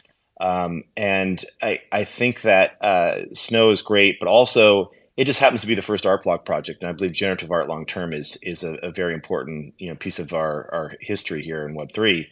And so if that's the case, I want to own the very first project. So that, in theory, that could have been, you know, um, anything else. I heard y'all talking um, before I joined, and a lot was said around you have to, you should love the art, and that's absolutely true. So even if it's in a, a, something that I'm really believe is going to be financially, uh, you know, valuable, I, I, do have to love the art. So I think that's the first checkbox for me. And Chromie Squiggles, when I first saw them, I'm like, what are these little things? And then I, I, started getting into the different. I just went down a rabbit hole. We've all been here. You, read the Wikipedia articles, you look at the different ones. Like, okay, wait a second. There's a hyper. Okay, what does a slinky do? And then you start mixing and matching, and then you see how they animate, and you get you get kind of you know all, all of a sudden something happens, and you just flip over and you're in that camp, right? And so you know that's that's um, I certainly look for first. Um, I there is a you know when I'm a big fan of what's been happening with AI. I mean, I think it's it's insane what has happened in the last six months, and I have to imagine this continues at the same growth, if not accelerates from here. Um, and I believe that prompt-based artwork is is here to stay, and it's just going to get better and better over time. And there'll be it won't be hey, draw me um, you know a picture of this doing this. It'll say draw me a picture of this doing this, and by the way, refine this portion of the drawing um, and you know so there'll be like endless ways we're creating a, a prompt based photoshop in a way which is is going to unlock a lot of creativity actually um, just because there's so many people that have uh, and i put myself in this mind where um, this camp where you, you're you're really good at, at kind of the idea piece of it but you sit down in front of Photoshop and you're like, yeah, I don't know how to get this up there, you know, but you've got it in your head and, and you can work really well with designers. So I think that there's just a whole uh, generation of people that, that are probably uh, very creative, but, but don't necessarily have the, the, the, the bridge to get their ideas on paper. And so this is going to be really interesting to see what that creates. All that is to say that now, you know, probably about a year ago, uh, I started looking at I said, okay, AI is going to be a massive um, category. What's some of the first AI art that ever hit the blockchain, right? And so that brought me to to Robbie Barat. And so, you know, I, I collected one of Robbie's pieces on SuperRare um, that was out in 2018. And, um, you know, I paid up for it quite a bit. I mean, I think it's it's beautiful at the same time. It's this like a landscape uh, AI driven um, um, portrait of, of you know some trees and and uh, it's it's it looks very AI and that you know like early AI um, obviously had that very we all know what it looks like. It's just like not quite right you know when you look at it but it's it's getting there. And I think that's going to end up being quite beautiful because uh, AI will get so good that when you see the early stuff it'll almost look laughably bad.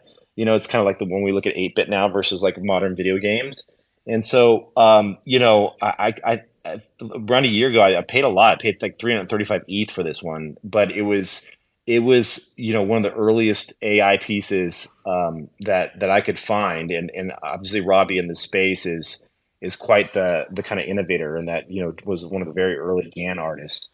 And so, um, you know, I, you, I don't know if you all know this, but you can actually do, um, you can go into SuperRare and you can and you can put in you can look at the url and if you look at the url it actually has a sequential list of, of mints on on the platform. So you can actually like browse by the number that like minted across all artists. And i think this was the 86th piece or so to be minted uh, on SuperRare which was also pretty special because it was a pretty early piece on that platform as well. So anyway um, so i look for for genres and in areas that that I think are going to be meaningful long term. Um, obviously, have to love the art. The artist has to be um, someone that's a good natural promoter. Um, I also want them not to be producing. There has to be this sweet spot in how much they produce. Um, there are a few people that just totally get this. I, I don't want them overproducing, meaning like they shouldn't be churning out and just putting their name on everything. So you know, X is XCOPY is a great example of someone that just drops at just the right times, doesn't overproduce um, also creates a, a, mixture of affordable pieces, but but in, in a way that um, doesn't dilute uh, the more expensive one of ones. Um, so XCOPY is really good at that. Um, so that brings in kind of those more aspirational, up and coming collectors into the conversation as well. Um, and so th- this is all; these are all the things that I I kind of look for. And um, see, is there anything else that I'm missing there? Uh, I, I, collect across other platforms too. So I, if I see a platform that's emerging, that might be important. So you know, for me, that's uh, some Solana, early Solana pieces as well, and then also obviously a lot of really interesting stuff is happening. Um, very creative stuff's happening on Tezos. So that's something that I've I started collecting about a year ago. And, and uh, quite frankly, it's a great place for early collectors to get started because it's just a lot more affordable. Fantastic insight, Kevin. I really liked what you said about the doors that open for creators because of this technology. It, it almost is similar to me, like early hip hop producers, and I mean, it still happens today, sampling 70 soul records. You know, whether or not J Dilla could have become J Dilla if he just had a keyboard without any option to sample those records, you know, you can kind of speculate on that. But because that new art form of sampling the hip hop records was created, um, it, it just opened all sorts of doors for the new art form. And it's really, when you think about it, even though it's analog technology, that's mm-hmm. technology based innovation that created that. So I love that you said that about digital artwork, generative artwork, AI artwork. Um, I want to throw to uh, King Kicks rep- representing a Queen uh, Crown Moonbird here. Kicks, you have a question for Kevin? Yeah, yeah. What's up, Kevin? Uh, I, I think I saw that you bought a uh, QQL uh, over the past couple days. I was just curious because I got one myself. Are are you going to uh, actually like you know uh, claim one right away? Are you going to hold on to it for a little while and play around with the algorithm? Yeah, Kicks. Uh, good to see you, and and yeah, thanks for the question. So. Yeah, I mean, I was just having Dandelion and Tyler on the podcast was so awesome. I mean, that what a fantastic just duo of humans.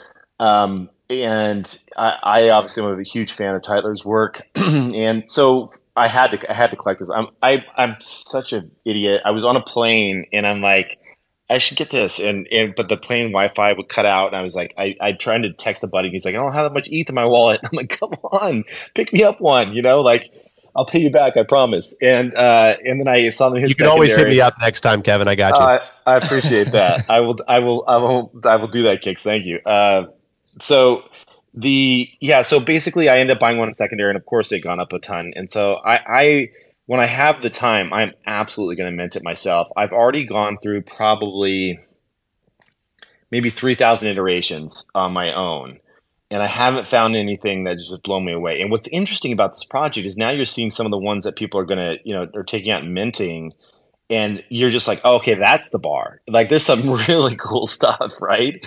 She's like, well, shit, maybe I have to go for like, you know, twenty or thirty thousand iterations till I find the one that is that is that cool. So, because there's some really cool stuff that that I'm seeing.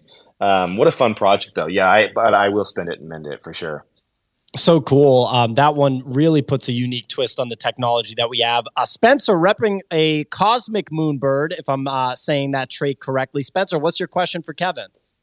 Hey, Kevin. So uh, I'm I'm just I'm excited about something that I feel like we haven't talked a lot about, which is which is Mythics, and I was wondering if there if you had anything that you were open to sharing about sort of Mythics or where you're at in the thought process, and and maybe specifically also like if you guys are set on Mythics being CC zero, if that's still a discussion, like what's coming in the pipeline.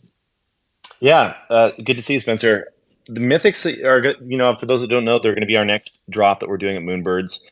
And um, it's going to be a really fun one. I, the, we're spending a lot of time on, on the artwork, really getting it right.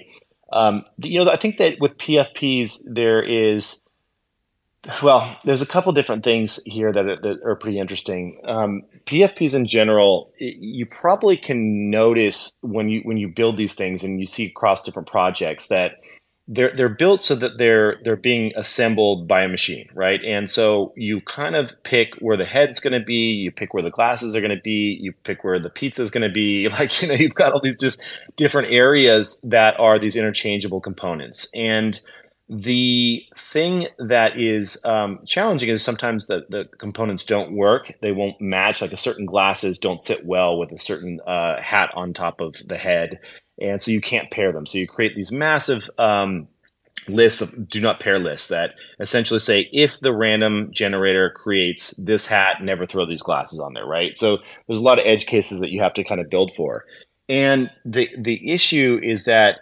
largely um, when you assemble them, you can kind of tell that they've been assembled, right? Like you, you the heads are all in the same position. That you know, that the something comes over, like the pizza sits right on the mouth, the same spot. The next thing does, and you know, for for better or worse, it, it it's fine. But it's just we, we thought, okay, can we take this down? Uh, can we can we can we really do something a little bit different here when we're creating this collection? And so, part of building this, uh, and we have a team of illustrators now um, and we did we did share a couple of the early mock-ups uh, and they've come a long ways and are looking uh, just so so awesome now. But in our future proof um, video that we have online on our proof uh, YouTube channel, we shared some of the early mock-ups. Uh, we need to share some some new ones because they've they've come quite a ways. Um, we took it down to kind of a core, almost like skeleton level of the bird, so that we can really get funky about how the things, uh, how these are all assembled, um, and how um, what they're capable of wearing. And then we're also rethinking, um, you know, what are the different views that you will have um, for this this creature? Meaning, like, there is there a cropped head view that is used just for PFPs? Is there a full body view that is used for other things? And can you define all of that um, in the metadata as well, so that it's there on day one?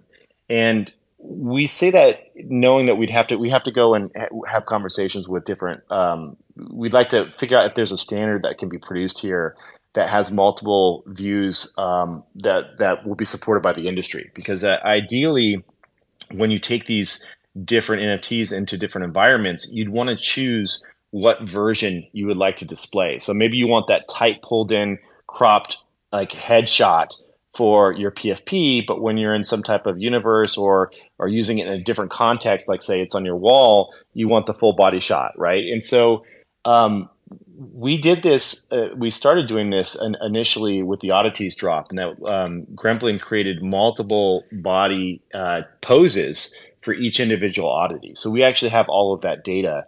It's just we don't have a way to display it um, because the, the the different platforms don't support the multiple display. So our hope is in the next few months we can convince the platforms to create a way to kind of switch between the different displays. So in a future world, when you go land on an NFT, you can be like, oh, that's the headshot, but let me go check out, you know, um, these other four different views, right? And that could even be, you can imagine other views could be applied to different accessories that they could carry if it was used for a game or whatever it may be. But NFTs is, is a is eh, they're just going to be open up quite a bit uh, over the next couple of years, so it's pretty exciting.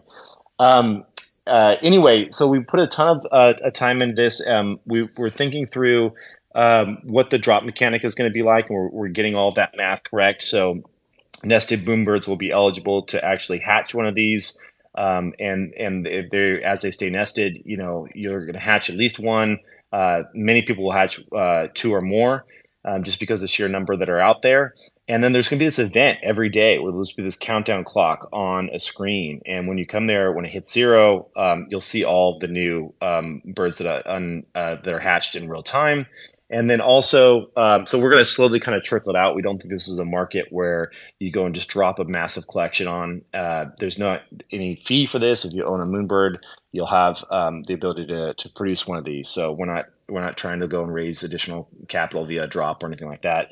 And then the fun thing that, that Gremplin was so kind to to get behind was that on the oddity side, um, you know, you have the ability to actually sacrifice and burn an oddity. Something uh, a little funny thing we're calling the odd god.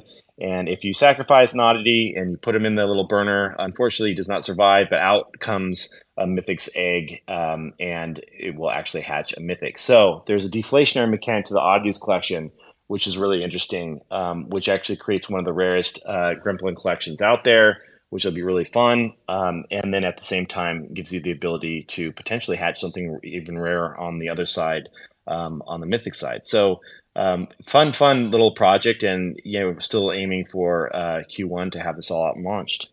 Very cool mechanics, Kevin. I want to throw to Node, the host of the Node Mode podcast. He had Dandelion on Node Mode uh, the same day that Proof dropped the uh, podcast with Tyler Hobbs and Dandelion. So, got to hear from Node. What's going on?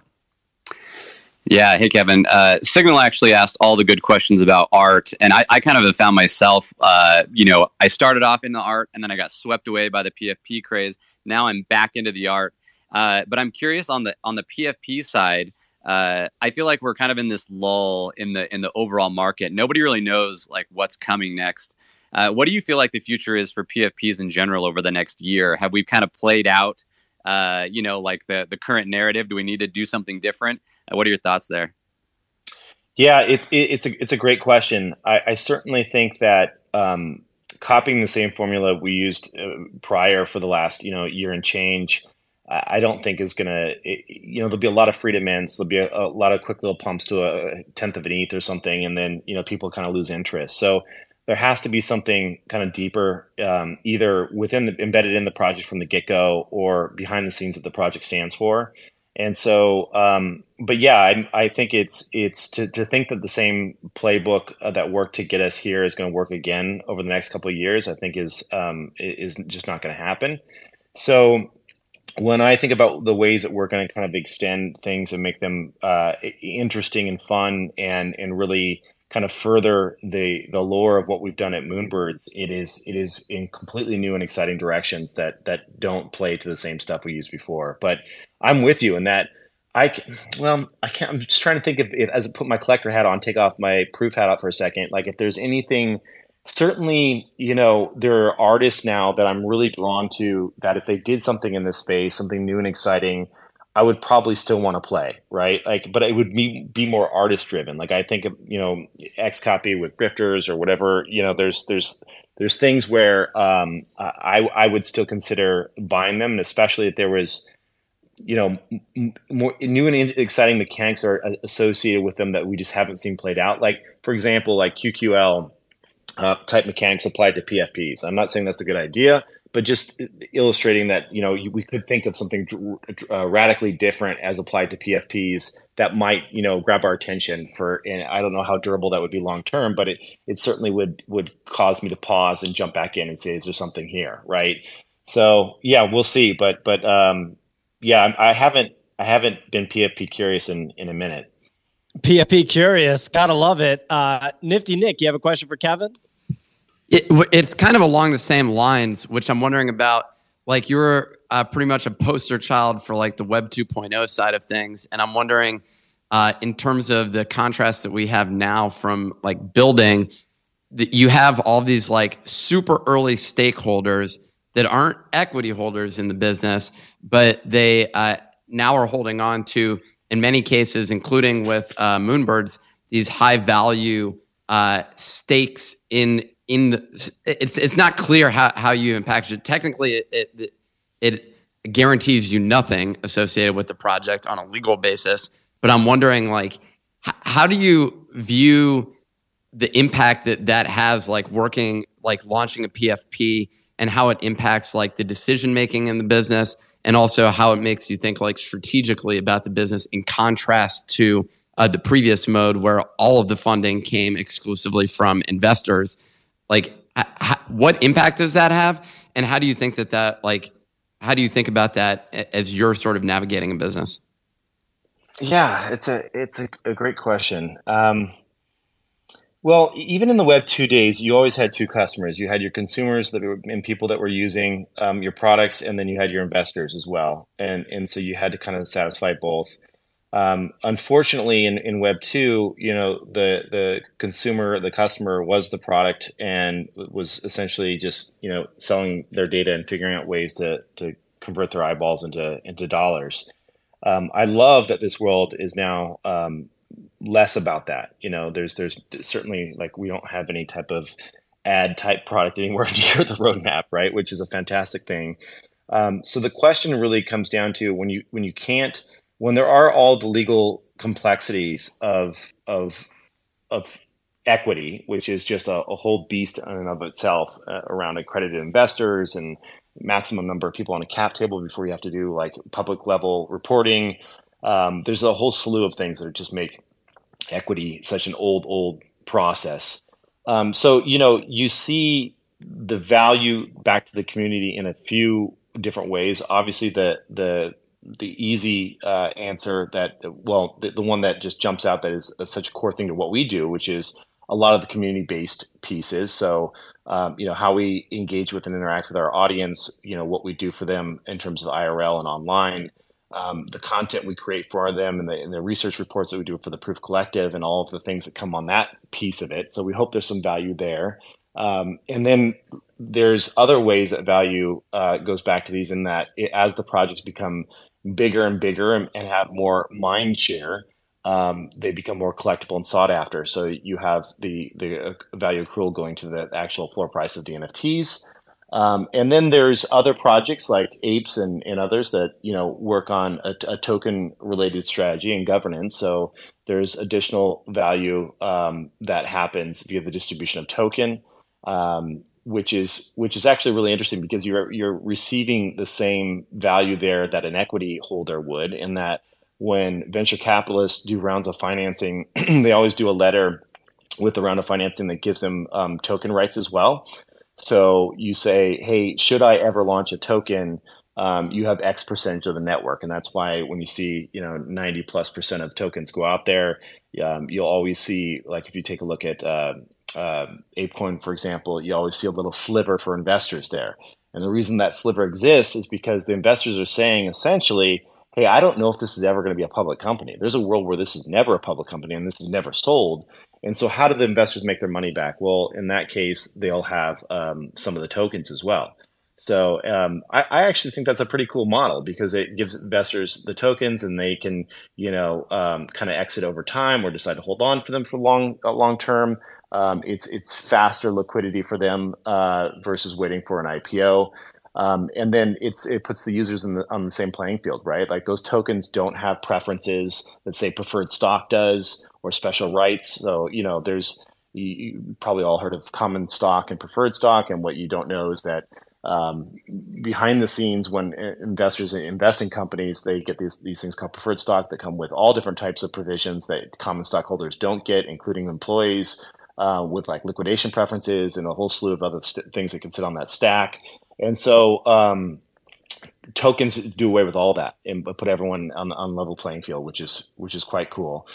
Um, so there's there's all that thing, and then there's there's really interesting ways to um, give value back in what you do with your DAO and and what that ends up meaning. So um, and how the community decides to deploy those funds. And so we'll have a really fun announcement around the DAO component and some really interesting stuff that we're going to be tackling in the next few days. And so that's going to be a really fun way for Moonbirds and Proof Collective members to um, see what is possible with a DAO. And it's not just going out and um, empowering people to do uh, great things on your behalf, which is a big piece of it, but it, it goes it goes further than that. So ex- excited to get into those details next week.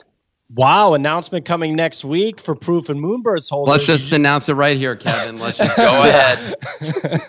well, I'm gonna do a proper like multi-slide like little little uh, conversation about it, and so uh, yeah, I, I, could not, I unfortunately, cannot do that this morning.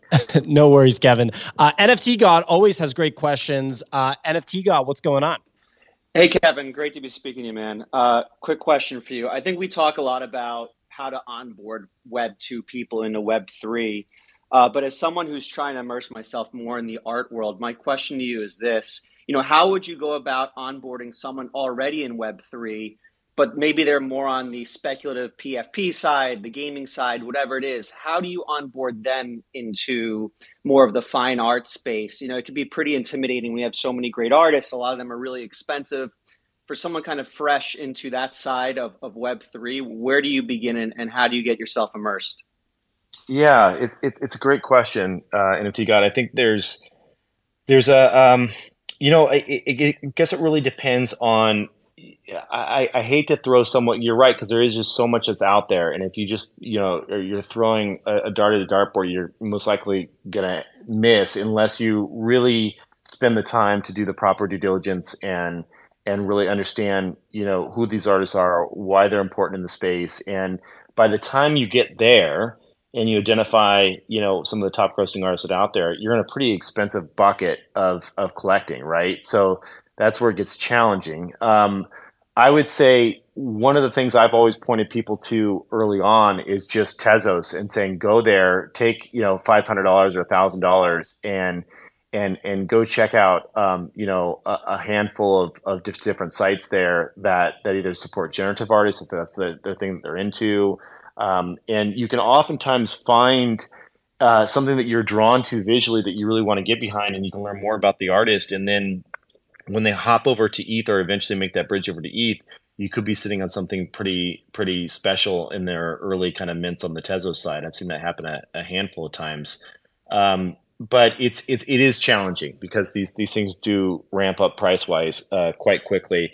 One of the things that we're really going to try and do at Proof over uh, the next year is is just really um, do our best to work with uh, other artists um, to help us curate who these um, emerging artists are and, and who we should be paying attention to and trying to get them in front of people when they're still very affordable um, and and you can collect them early on. So we realize we've got a handful of um, kind of curators and and and specialists in, in-house that we can lean on but also we just have this amazing network of artists. So we've already reached out to a few um, that are going to be curating collections for us and and really helping us um, you know pinpoint uh, someone early in their career. And that's not to say that this is going to be the next Tyler Hobbs when we find them but you know it's it's it's definitely uh, when I find when you have multiple signals all kind of pointing in the same direction that's probably something that you know there's at least a little bit of smoke there and it's worth paying attention. And so um, we've always considered the the the proof uh, you know the kind of brand to be that that we always called the kind of uh, curation with a point of view. So just really trying to uh, give you the data and then letting the, the users decide on on what to do with it. But ho- hopefully, when they're still in the hundreds of dollars, not you know tens of thousands of dollars, when we find these up and coming artists. Yeah, even just servicing those signals, like what to look for, what people should be looking at. I think that's educational content that doesn't exist today. That would be incredible for you know probably a lot of people are even too scared to raise their hand and say, "Hey, I want to get into art, but I don't know what to see." So uh, I appreciate it, Kevin. Thank you. Absolutely. Great question, NFT God. Fantastic response from Kevin. Uh, Bell, uh, we'll throw to you, and then we'll we'll get ready to let uh, Kevin get back to his day. Bell, what's your question? Yeah, hey Kevin. I was wondering more on just the general onboarding of Web two to Web three. You know, the running joke right now on the on the PFP side is that it's just people buying and dumping within themselves, right? Same same old people in the same place. And then in the traditional art world, there's not so many people jumping from the traditional art world into NFT. So I'm really curious on what you think it'll take. Yeah. Uh, well, you know, we're starting to see cracks in, in, that happening. Like when when I really get excited when I see the MoMA, you know, dedicate.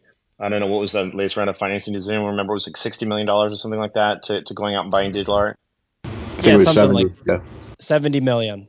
Seventy million, yeah so you know there's little pieces like that where it's it it's clear that you know attendance is down uh, people aren't going uh, in person as much in, in, into these galleries, which is a, a, horrible shame. But they're, they're realizing that this kind of like next generation um, wants to see more interactive uh, digital pieces, and and so they're kind of taking a step in that direction. But I, I think that we we had this we ran into this. Um, there was this mistake that that we all, at least I, I kind of a rake that I stepped on where I, I thought this thing was moving so fast and it's like, okay, well, this is just going to flip, right? And all of a sudden it'll be just accepted within two years, right? And this will be a, a new staple that everyone points to and says this is the future. And I think these things just take a little bit longer, especially with these like super entrenched old school brands and collectors that it, there, it takes longer to convince uh, folks that this is the future. So, you know, you can even look at the state of crypto and where it is today and, and how many unique wallets that, that are out there, um, you know, and how we've been at this for, for quite some time. Uh, you know, it's, it's, it's been, gosh, like 10 plus years now, I guess. And it's, I feel I have a feeling that, that, that NFTs are going to be in the same boat, and that we'll see this gradually, uh, like this kind of gradual increase, um, most likely lifted by new bubbles forming and, and bursts. But it, that's kind of like the cycl- uh, cyclical nature of crypto is like you see this like you know mass interest, especially around anything financial, and a bunch of people rush in and then when it when they rush out the floor and not the actual floor price but meaning like the, the number of people that are interested has raised up a notch from where it was the time before. And and i think we'll see a few of these cycles happen and then that combined with just better ways to display them less people getting hacked um, you know more positive news in the in the world of nfts than negative news um, and i think we'll be in a good place but that's probably you know a few years out but um, all the more reason to be collecting uh, today. You know, I was talking to um, you know the really amazing famous investor from Andreessen Horowitz, uh, Chris Dixon, and one of the things that he pointed out is that in aggregate, all NFTs are about one percent of the market cap of cryptocurrency.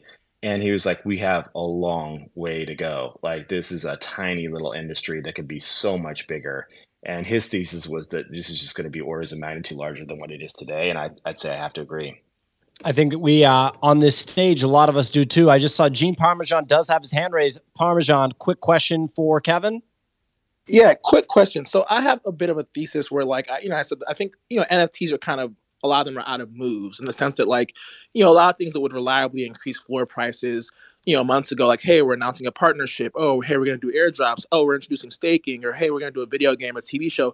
Those things no longer have an effect. And if anything, they sometimes will bring the floor price down.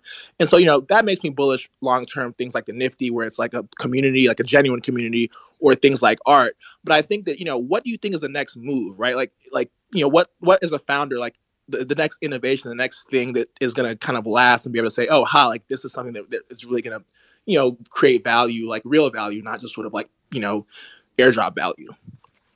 Uh, Gene, that's a just a fantastic question. Um, I mean that there, there's it's something we think a lot about, and um, I, I, think that this you nailed it when you say not just airdrop value because I, I believe that airdrops long term will probably be seen as like nice to have, like oh thank you, like awesome little gifts and little things that you get from uh, collections that are doing um, great work. But it's not going to be the oh here's 50 grand dropped on me every six months. Like that that those days are over. Like i just unless you're like somehow pull another rabbit out of the hat with with Bored Apes or you're a big collection like that like it's it's just going to be it's it's going to get harder and harder. And um especially in this market it would just be dumped out and and it's not not a good look.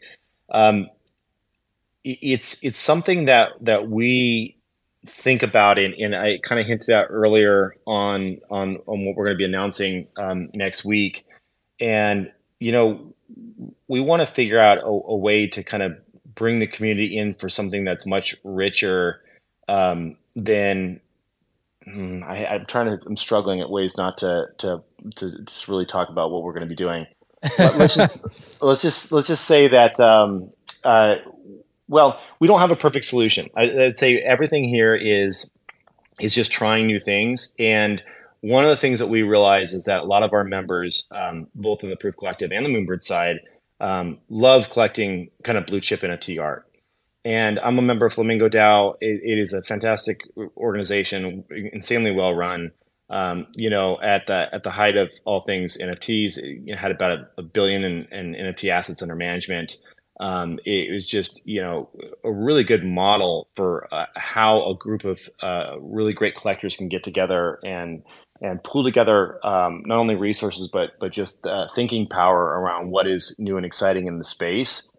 And when I think about what we're doing with our DAO, um, there is a, a world where we take some of the learnings from some of these collector models and apply them so that you know your moonbird or your you know proof collective pass is represents something much deeper um, uh, on on the back end side uh, than just the NFT itself because uh, what we've we've always said that we're always about long term holding and collecting. And so that kind of plays to the core of, of what we've been at proof. So um, it, some fun new experiments coming uh, to proof in the next few days.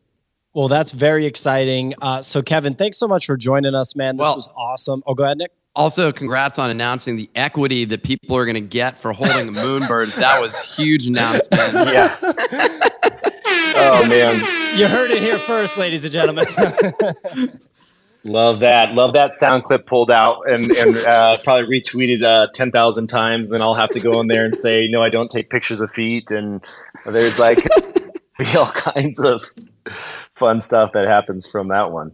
Yep, you heard it here first, ladies and gentlemen. It's going viral. Um, but no, thank you so much, Kevin. This was awesome. So uh, everybody should check out the Proof podcast. Uh, obviously, check out Moonbirds, Oddities, uh, the Proof Collective NFT collection. Anything else? Any closing thoughts, Kevin? Before we let you go. Well, this has been awesome. Uh, uh, thanks for for having me. I mean, I'm glad that we're. It, it's great to see this many people in the community this early, kind of getting after it, and you know, like like all of you, we're just going kind of heads down and, and building towards the future because you know this is this. I've seen this cycle play out so many times in crypto, and, and the best businesses, the best projects will be birthed now or in you know have been and it's it's when the when the cycle rides back up again um, those of us that were here around building and, and collecting, I think are going to be in a great place. So um, let's go. Couldn't have said it better myself. A little uh, nod here to you know Web two and, and the Bay Area, which I know Nick and Kevin have experience with. When you're building these businesses, you have choices, choices to make things CC0, choices on what to do with the collections. So you got to pick the right one. We'll see you on Monday, ladies and gentlemen.